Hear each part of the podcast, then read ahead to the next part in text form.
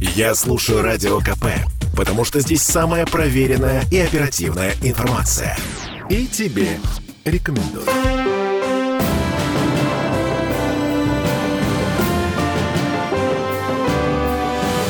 Нулевое чтение.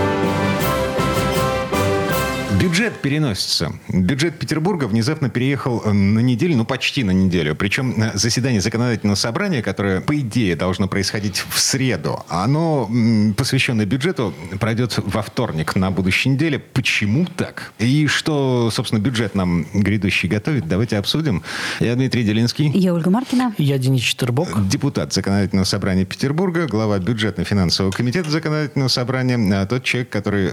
Денис, а почему перенос ну, коллеги, на самом деле э, все достаточно просто. Мы э, в минувшую пятницу на заседании бюджетно финансового комитета рассматривали предварительно э, проект главного финансового документа на будущий год и плановые еще два года после 24-го.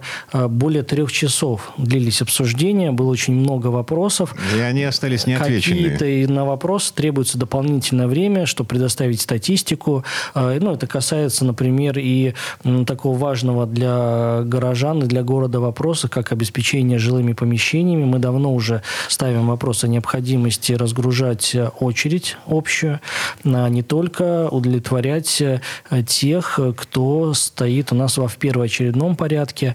А вот сдвижки определенные есть уже в этом вопросе, но мы затребовали дополнительную статистику э, по данному направлению, э, поскольку город, как ожидается, ну и как мы видим, исходя из тех цифр, которые представлены в проекте бюджета э, выделять серьезные деньги на улучшение жилищных условий, в том числе и на программу субсидирования, потому что э, программа расселения коммунальных квартир, и, кстати говоря, это тоже был отдельный предмет на рассмотрение. Некоторые коллеги считают, что необходимо снять вот обязательные условия о согласии всех собственников коммунальной квартиры на расселение. Есть, чтобы кто-то мог просто кто мог... взять э, субсидию отдельно? Нет, чтобы, или если, чтобы... чтобы, например, вот пять комнат, да, в каждой комнате свой владелец. Вот если один один хочет расселиться, а четыре нет, то он должен получить э, поддержку от города в виде субсидий или предоставления жилого помещения.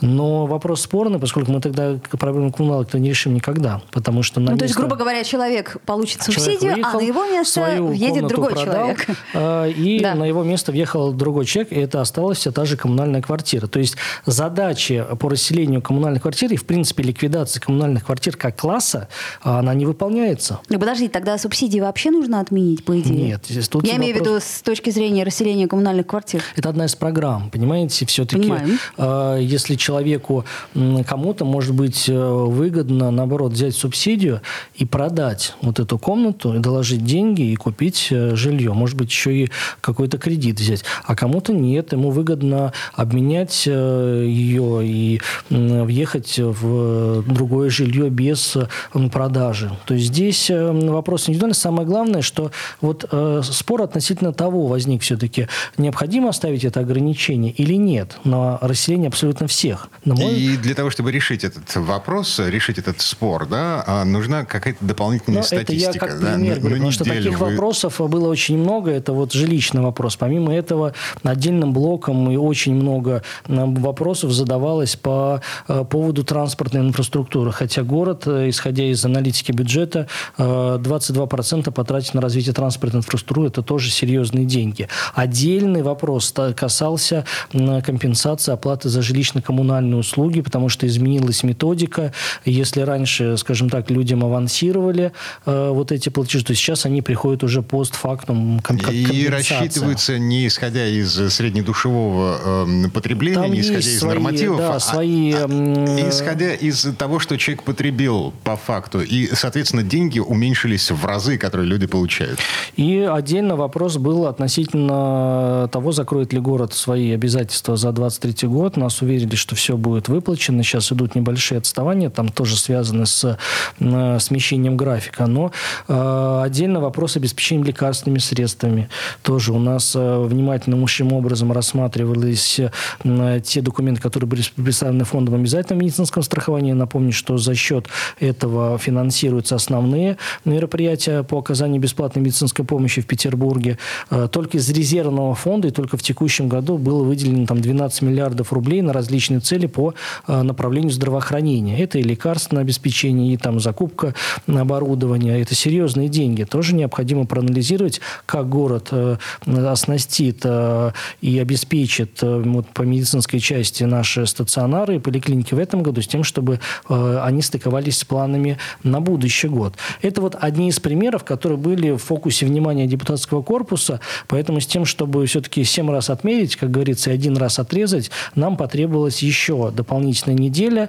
Вчера, в понедельник, на заседании Совета фракций э, все фракции поддержали э, такое предложение, поэтому у нас будет еще дополнительная неделя на предварительную проработку. И, кстати говоря, уже с перспективы подготовки поправок ко второму чтению, а они точно будут. Э, я, как представитель фракции «Единая Россия», могу точно сказать, что поправки, которые мы готовим, они будут иметь исключительно важное социальное значение для города. Слушайте, на моей памяти я вот не припомню такого, чтобы ЗАГС в связи с тем, что возникает вопросы к Смольному, в связи с тем, как просчитан бюджет, ЗАГС переносил рассмотрение э, бюджета ну, на На моей практике год. работы депутатом такого еще не было, но мне кажется, мы сейчас находимся в таких условиях, когда и формирование бюджета, мы теперь, э, если раньше мы могли себе позволить там раз в квартал отслеживать определенные показатели по поступлениям доходной части, по тому, как расходуется бюджет, то теперь мы это делаем ежемесячно, потому что на начало года складывалась одна ситуация, и у нас были ну, негативные даже где-то угу. э, скептики, которые уверяли, что планы города не сбудутся, но по итогам шести месяцев мы видим, что город действительно укладывается в те планы, которые были обозначены по ряду позиций. Мы даже э, превосходим, да, и корректировка э, текущего года показывает, что дополнительные миллиарды в городскую казну поступят по итогам. Поэтому в данной ситуации, когда все так динамично, когда наша страна оказалась в условиях такого беспрецедентного санкционного давления, изменения логистических цепочек по поставке товаров, а это работа наших предприятий, отчисление налогов в конечном итоге, вот здесь и э, спешки быть и не должно как раз-таки. Окей. Значит, не в среду на будущей неделе, но во вторник на будущей неделе заседание ЗАГСа будет рассматривать проект бюджета в связи с тем, что губернатор Петербурга традиционно представляет этот финансовый, главный финансовый документ города лично, ну вот, а в среду он занят. Ну, в следующей, на следующей неделе, и поскольку именно депутаты просят отсрочить э, отложение документа, то мы, конечно, э, должны свои планы корректировать с планами губернатора, поскольку он должен был выступать завтра, 25 октября на заседании, и его график был сформирован как компромиссное решение. Вот на совете фракции было утверждено перенос заседания со среды на вторник с тем, чтобы губернатор лично мог представить э, главный финансовый документ, бюджет, и лично ответить на вопросы фракции. Еще к вопросу о деньгах. На прошлой неделе возникла довольно любопытная инициатива. Каршеринговые компании объявили о том, что они хотят, как в Москве, льготы при оплате парковки. Ну, скидка.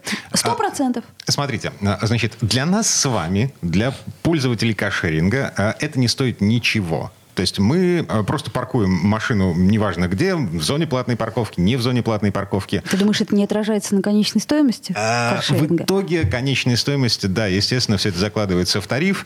Вот. Каршеринговые компании э, объявили о том, что, ну, как бы сейчас в сложные времена, когда все стоит дорого, машины подорожали, обслуживание подорожало со страшной силой. Будьте добры, э, товарищи петербургские власти, дайте нам льготную парковку в зоне платной парковки в Петербурге Петербурге, как в Москве. Что думают по этому поводу в ЗАГСе? Ну, инициатива такая действительно есть. Э, эм, она не рассматривалась пока достаточно подробно на заседании наших комиссий, но могу выразить собственное мнение на этот счет. С одной стороны, конечно, это выглядит логичным, но это было бы оправдано, если бы такие компании э, участвовали бы в формировании и пополнении нашей городской казны. Имеется в виду... Регистра... Налоги Да, регистрация в Петербурге и налоги в Петербурге. Да, мы, это проблема, кстати говоря, не только э, каршеринга, но и э, Кик отчасти кикшеринга, и отчасти еще и э, агрегаторов такси. Чудесно. Эту тему, кстати говоря, мы поднимали э, в рамках э, обсуждения проекта бюджета на следующий год.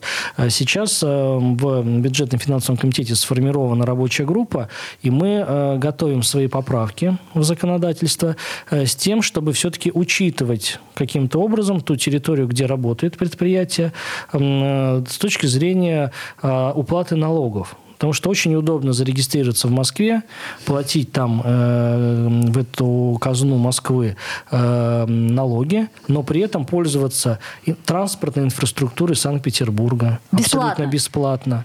При этом э, просить у города дополнительные льготы на ту же самую бесплатную парковку в зоне платной парковки. Возможно, еще какие-то дальше появятся пожелания и хотелки. Но вот здесь должно быть все уравновешено. Платишь в городскую городскую казну, тогда да, можешь рассчитывать. И то здесь надо внимательно посчитать и посмотреть, не будет ли город э, в убытке.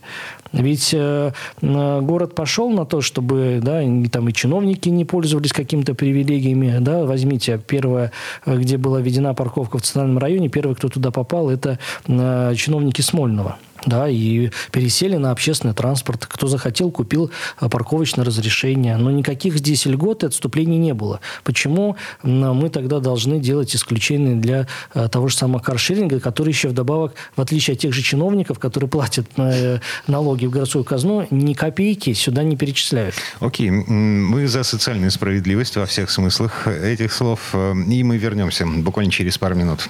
Прямо сейчас на нас реклама наступает.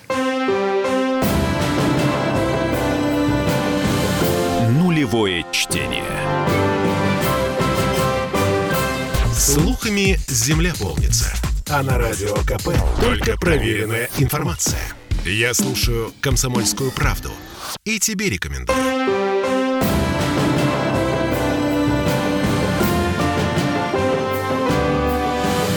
Нулевое чтение. А мы тут э, слово новое узнали, словосочетание. Мы живем в стране победившего хлопка, что называется. А словосочетание называется так. Смещенный график образования. Мы же помним, что в наших школах запрещены вторые смены. Ну так вот, в перенаселенных районах, там, где школы буквально трещат по швам из-за числа первоклассников, там ввели так называемый смещенный график. Ну это то же самое, в общем-то. Та же вторая смена просто называется по-другому. А, и тут и... несправедливость, понимаете ли. Послед последствия этого самого смещенного графика? У нас бесплатное питание для э, детей начальных классов. Это у нас завтрак и обед в первой половине дня. Тут выясняется, что те, кто учится по смещенному графику, не подпадают под эту категорию, и их не кормят вовсе. То есть после полудня бесплатная столовая, бесплатная еда превращается в платную. Первыми бьют тревогу по этому поводу муниципальные депутаты из района Горелого, Красносельский район. В двух школах они обнаружили такую несправедливость, мягко говоря. И давайте попробуем решить, что с этим можно сделать. Депутат ЗАГСа Денис Четербок вместе с нами. Да, еще раз всех приветствую. И, к сожалению, я таких обращений не не получал. То есть проблема, она ну, такая достаточно новая и остро поставленная, и правильно.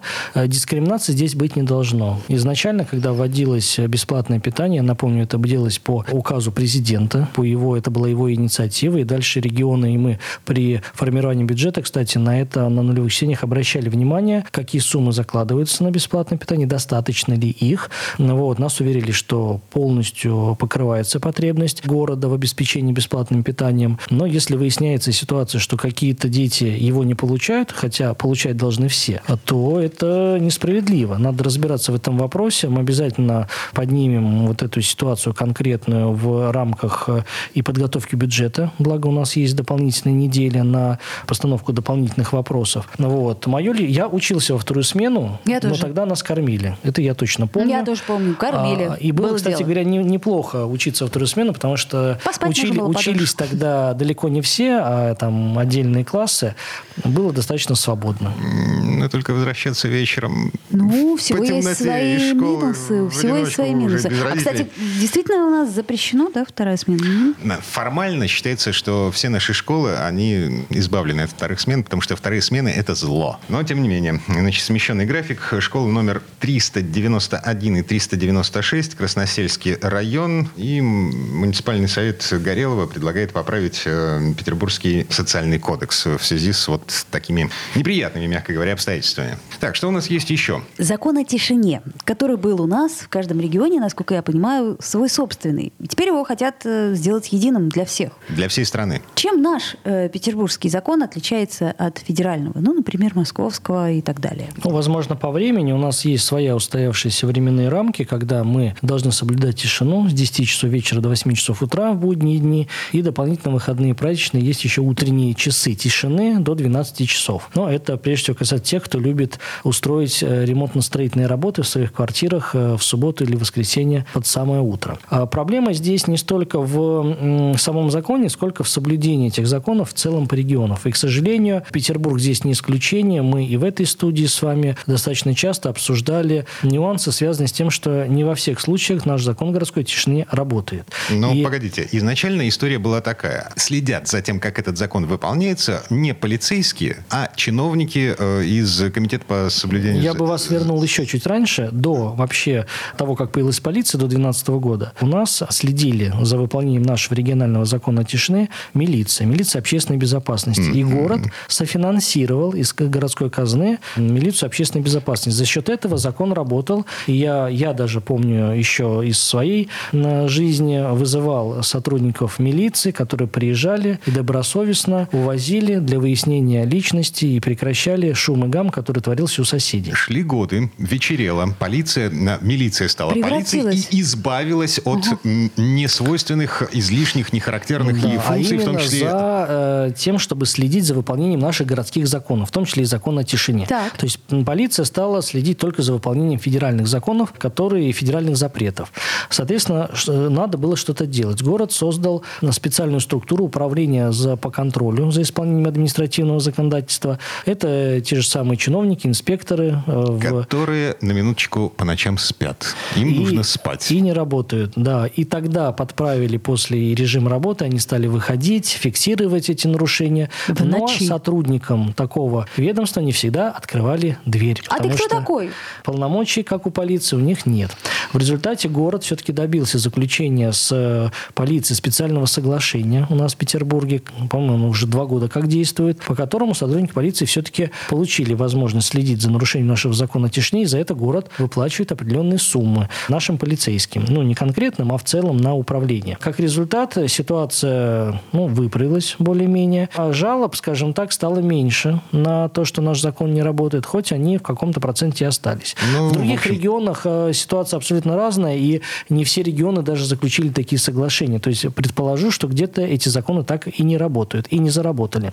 Поэтому и было принято решение установить единый федеральный стандарт тишины, и, соответственно, следить за исполнением теперь будет полиция. А это чтобы, да, в итоге город избавится вот от этой финансовой нагрузки. То есть ту доплату, которую Ну, она будет не нужна уже, да, она Отлично. по факту будет не нужна, но при этом штат вот этих контролеров, который был создан городских, он, конечно, останется, потому что они используются в том числе и для того, чтобы следить за другими видами нарушений, там, в сфере благоустройства, там, э, незаконно установленные ларьки и так далее. Ну, же много статей в нашем административном Парковка законе. во дворах, вот это все. Э, возле мусорных mm-hmm. площадок, э, та же самая парковка в зоне действия там платных парковок, хотя там есть свое еще специальное автоматизированное подразделение. Вот, поэтому у этого решения есть как плюсы, так и минусы. Потому что шуметь надо будет э, чуть побольше. Во-первых, я не уверен все-таки, что с загруженностью наших полицейских мы можем, мы сможем в 100% случаев решить этот вопрос. Да? Другой момент будет заключаться в том, что когда все регулируется из одного центра, это не учитывает региональной специфики. Мы в этой студии тоже очень часто говорим о том, что мы всегда, как городские парламентарии, выступаем за предоставление больших возможностей регионам самостоятельно учесть свои особенности. Поэтому вот есть плюсы, так и минусы. Значит, законопроект, который сейчас вносят в Госдуму, вот то, то, Но тот, он что... уже достаточно давно внесен. Это, видимо, еще одна попытка какого-то из регионов поставить он... вопрос о необходимости скорейшей там унификации этого подхода. А, значит, он унифицирует время. Время тишины по всей стране с 11 часов вечера до 7 утра. Это на минуточку на час... На два часа. У нас сейчас с 10 часов вечера до 8 утра, а авторы этого законопроекта предлагают на 2 часа действительно урезать Побольше тишину. пошуметь. Ну вот давайте аналогию проведем с временем продажи, запрета продажи алкогольной продукции. В разных регионах она разная. У нас своя, в Ленобласти другая, в Мурманской области третья. Это продиктовано местными особенностями. Вот, наверное, Мурманской области, где скоро будет, если уже не, не скоро настанет полярная ночь, да, но нам там шуметь, наверное, можно немножко в других каких-то рамках. А когда белые ночи? Шуметь не хочу. Ну, погодите, биологические часы же их никто не отменял, люди спят. Ну, они... Вот им, им же нужно спать в какое-то разумное время. Ну, давайте вот. так говорить, в большом мегаполисе э, всегда есть люди, которые не спят в большом количестве, потому что кто-то занят на производствах, кто-то ложится спать, а тот едет на работу, потому что спал он днем и так далее. Может быть, в небольшой деревне все и ложатся спать одновременно, а вот э, в большом мегаполисе это представить крайне сложно. Поэтому надо договариваться бороться. Окей. Ну что ж, пусть будет один на всю страну. Я лично не против. Это всего лишь идея. Лишь бы работала. Доработанный законопроект, который сейчас вносят в Госдуму. Так, у нас есть еще одна странная мысль. Две минуты до конца этой четверти часа успеем начать. Значит, комиссия по вопросам правопорядка и законности, комиссия законодательного собрания Петербурга вчера рассмотрела идею, федеральную идею введения эксперимента по ресторанному сбору. Идея такая. 1% от чека отправляется на поддержку, финансовую поддержку участников специальной военной операции и членов их семей. Как вы думаете, а что решили в Петербургском ЗАГСе по этому поводу, в комиссии по вопросам правопорядка и законности? Насколько мне известно, коллеги инициативу не поддержали. Эм, я не присутствовал на этом заседании, но могу сказать, сказать лишь одно, что любая поддержка участникам СВО – это хорошо, но здесь надо э, расставить свои акценты. Во-первых, э, все, что касается снаряжения, обмундирования, обеспечения воинских, воинских формирований, это все-таки прерогатива Министерства обороны. Да, и деньги здесь э, должны быть четко обозначены и четко проконтролированы, как они а, потрачены. А, вопрос, связанный с гуманитарной помощью, все-таки решается не на каких-то возмездных началах, а это а, добрая воля и желание людей, организации. Я знаю, что и из ресторанной сферы э, владельцы таких заведений поддерживают и отправляют гуманитарную помощь. Но это все э, от, от души, а не потому, да, что все души закон. Да. Другой вопрос, э, нужно ли вводить какие-то дополнительные виды налогов. Насколько я знаю, сейчас э, все-таки правительство и федеральное, и региональное, и мы этот вопрос, кстати, поднимали и при рассмотрении городского бюджета, не направлено на то, чтобы устанавливать дополнительное обременение там, для того же самого бизнеса. А курортный Поскольку сбор... Вот это, это дело все... уже решенное несколько лет назад. Вот, и сейчас мы, кстати говоря, не случайно нулевую ставку-то установили с тем, чтобы административно подготовиться к этому вопросу. И целевое направление этих средств, оно достаточно узкое, на восстановление курортной инфраструктуры. А здесь как будет? Все ли это будет отправляться в Минобороны, или же это будет поступать в федеральный бюджет, а дальше уже каким-то образом распределяться? И все ли дойдет до Министерства обороны? Мне вот не очень понятно. Угу. Ну окей. В общем, законодательное собрание Петербурга не в целом, да, а комиссия по вопросам... Это лишь наше мнение, да, рекомендательное. Не поддержали. Выдала отрицательный отзыв на федеральную идею введения ресторанного сбора на поддержку участников СВО. Так, мы сейчас прерываемся. Вернемся буквально через пару минут. Нулевое чтение. Я слушаю Радио КП, потому что здесь самые осведомленные эксперты. И тебе рекомендую.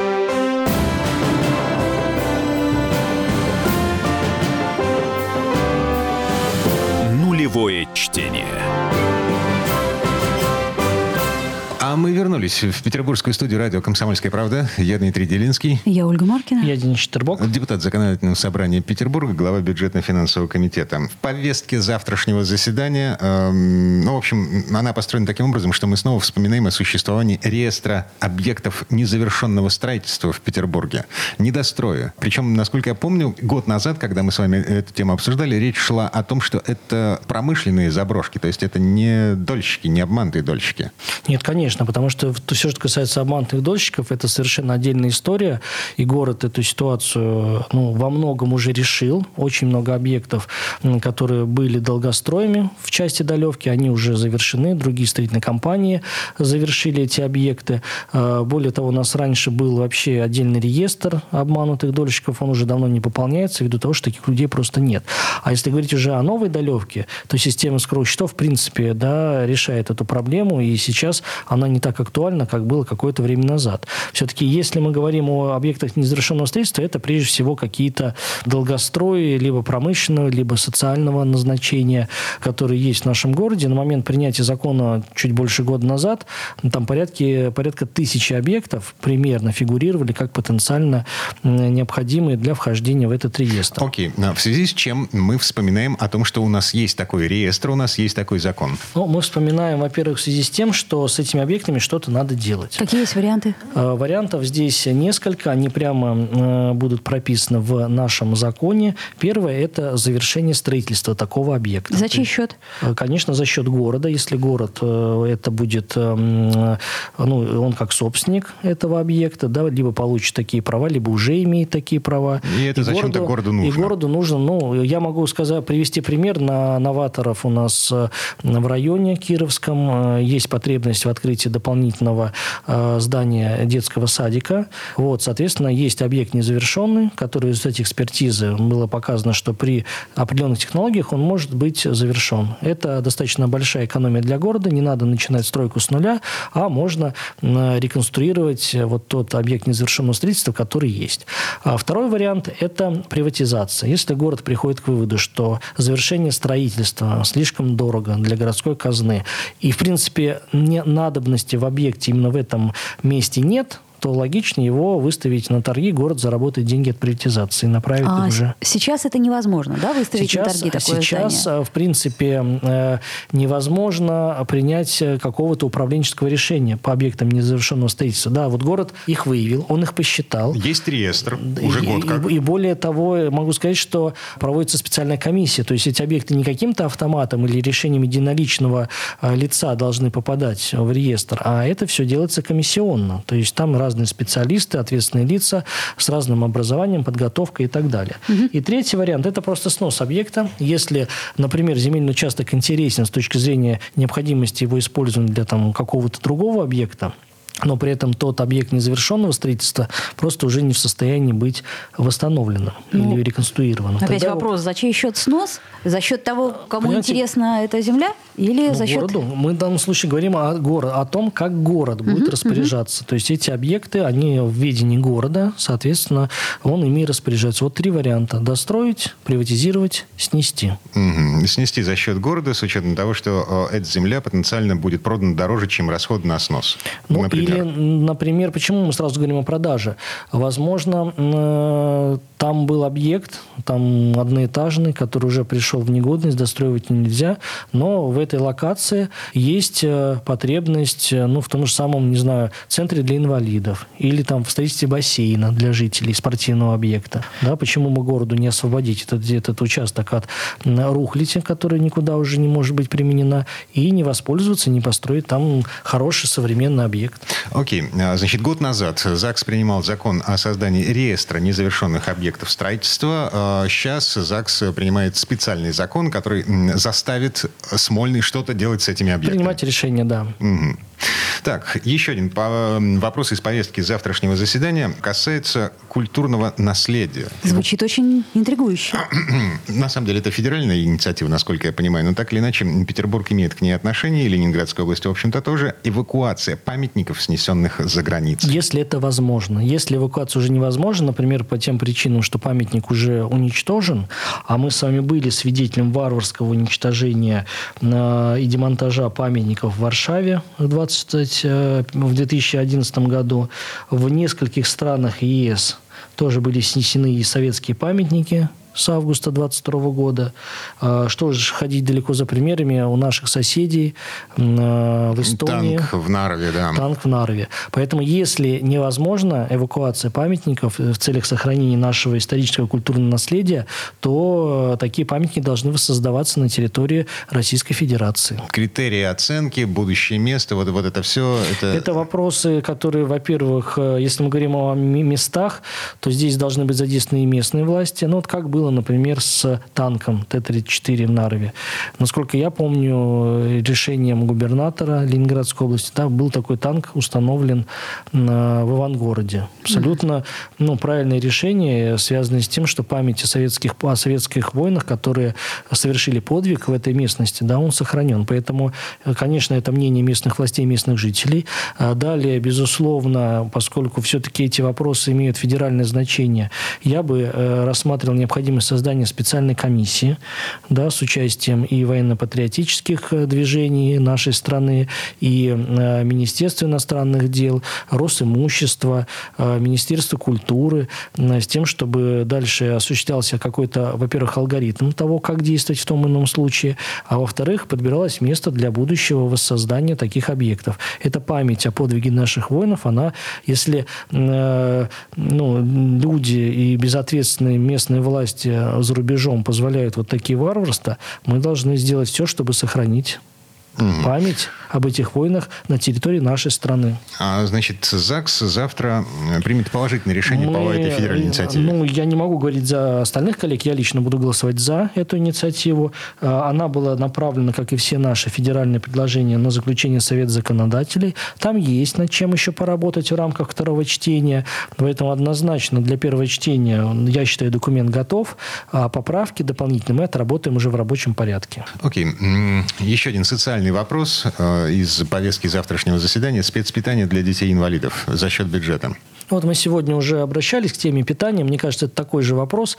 А разве оно не было бесплатным? Я вот пытаюсь есть, вспомнить. Э, понимаете, есть э, разные перечни э, те, того лечебного питания, которое компенсируется и предоставляется за счет средств бюджета. Что-то предоставляется за счет средств федерального бюджета, что-то за счет средств регионального бюджета. Но вот как выяснилось, те дети-инвалиды, которые на, на этапе амбулаторного лечения тоже нуждаются в э, определенном лечебном питании, остались за бортом этих перечней которые не могут состыковаться между собой, и городу приходится в оперативном порядке вносить изменения в социальный кодекс с тем, чтобы обеспечить э, по городу это 192 ребенка-инвалида, обеспечить вот таким лечебным питанием. Это а, именно амбулаторный, то есть ребенок находится дома, не да, в больнице. И на, и на этой Либо стадии еще, понимаете, если дать, предоставить такое так. лечебное питание, это позволит ребенку не перейти уже в следующую стадию, когда он должен уже лечь в стационар. Понимаете, мы можем еще на амбулаторный а, то есть, короче стадии. говоря, все понятно. Это, это Здесь предотвратит оказа- больницу. Оказать необходимую конкретно. помощь, угу. да, и предотвратить более тяжкие последствия. Вот. Но опять почему вот из-за вот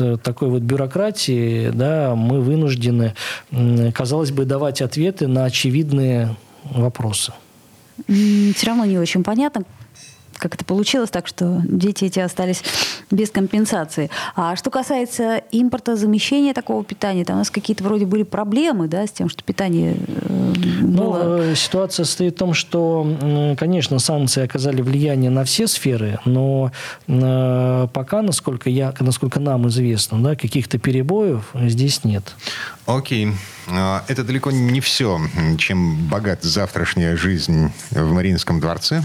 Как обычно, в 10 утра заседание ЗАГСа, прямая трансляция на сайте Законодательного собрания Петербурга и на странице ЗАГСа во ВКонтакте. Присоединяйтесь. Можете все посмотреть своими глазами. И еще одна маленькая деталь. На всякий случай, если вы пропустили начало программы, на завтра был запланирован бюджет и, соответственно, визит губернатора в Мариинский дворец с презентацией. С докладом да, да, и да, ответом да. на вопросы. Вот. Это будет не завтра. Это будет во вторник на будущей неделе. В связи с тем, что октября. У депутатов возникли дополнительные вопросы, э, которые требуют дополнительного времени на изучение.